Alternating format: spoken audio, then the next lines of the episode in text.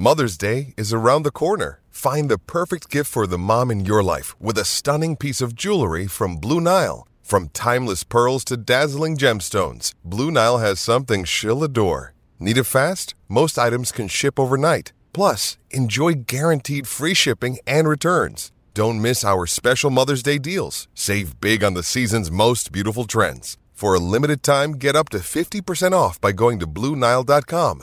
That's BlueNile.com. Another day is here, and you're ready for it. What to wear? Check. Breakfast, lunch, and dinner? Check. Planning for what's next and how to save for it?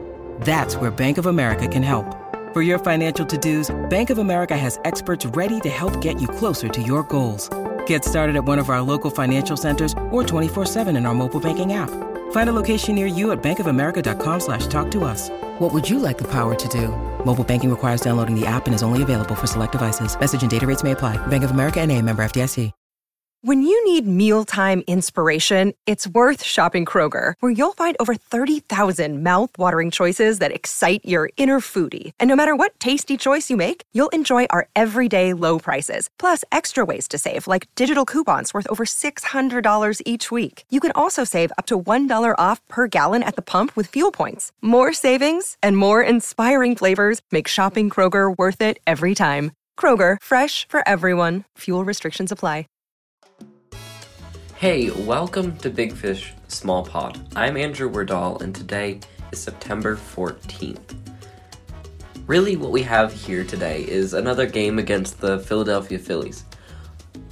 Marlins baseball in September isn't exactly like the most straightforward of narratives to follow, so really, what I'm doing with today's Big Fish Small Pod episode is looking at yesterday's game, the debut of Jordan Groshans. Overall, the Marlins outing against Bailey Falter, a crafty lefty, and the rest of the Philadelphia Phillies. The Marlins and the Phillies do play again today with Edward Cabrera squaring up for the Marlins at 6:40 p.m. at loanDepot Park. But really like what I want to talk about today is the debut of Jordan Groshans which I thought was really promising. Um, obviously, like it's his debut. He certainly fit in the picture of a Major League Baseball game. Like he certainly was the part. He had some of the harder hit balls in the game.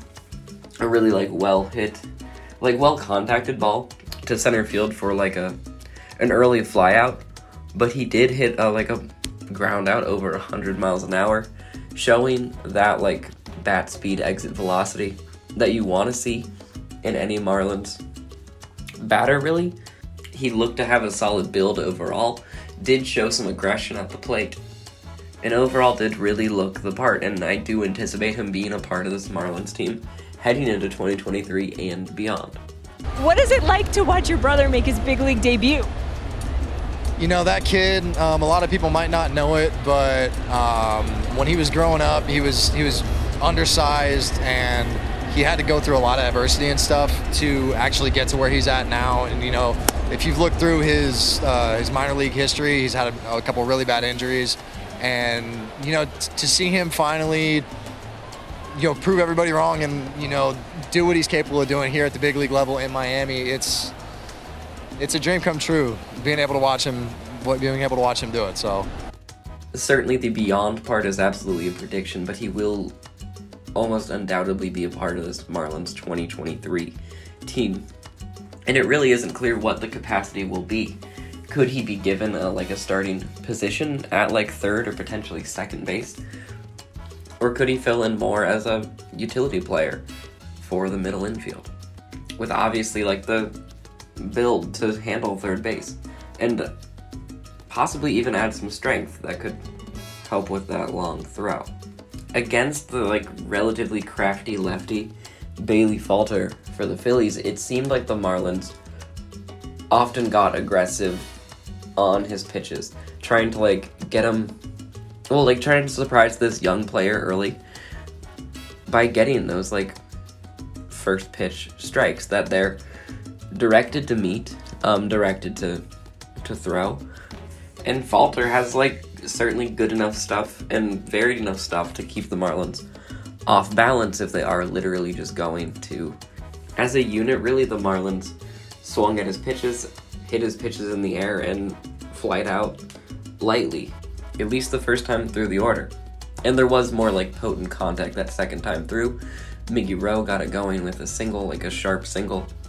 De La Cruz hit his home run. And overall, it was a frustrating game for the team. You could see it on the field of play. Um, Miguel Rojas, in a moment after ending the inning at the dish, he threw down his equipment in the dirt. And just like it felt like a moment where he was physically taking out that frustration. Uh, later on, after an out in the ninth inning, Brian Anderson conveying some information to like Charles LeBlanc about the pitcher they were facing. Kind of like clearly had something again frustration going on past like down the dugout after he like gave the information. Carried that frustration? Just said to himself. Oh there's like a, just like a like a muttered expletive um just to himself just that like immediate frustration that's just like between you and you know the athlete you're trying to be on the other side with Philadelphia, I saw something that I really liked with Jean Segura. It was really like noticeable how his really developed lower body worked with his swing in support of his swing. There was a moment early in the game where he got a single off of Sandy just by like staying on a pitch that was well very fast and far away from him, but with his like lower body strength, he was able to like stay strong and on that pitch and send it away. It was like a really impressive thing. It, just, it was like one of those things that like I was imagining Brian Anderson with like such a ability there, able to like reach those pitches that are like maybe even chase pitches, breaking pitches away. That extra like bit of power to like keep your swing going despite the off balance nature of some of those like reach pitches.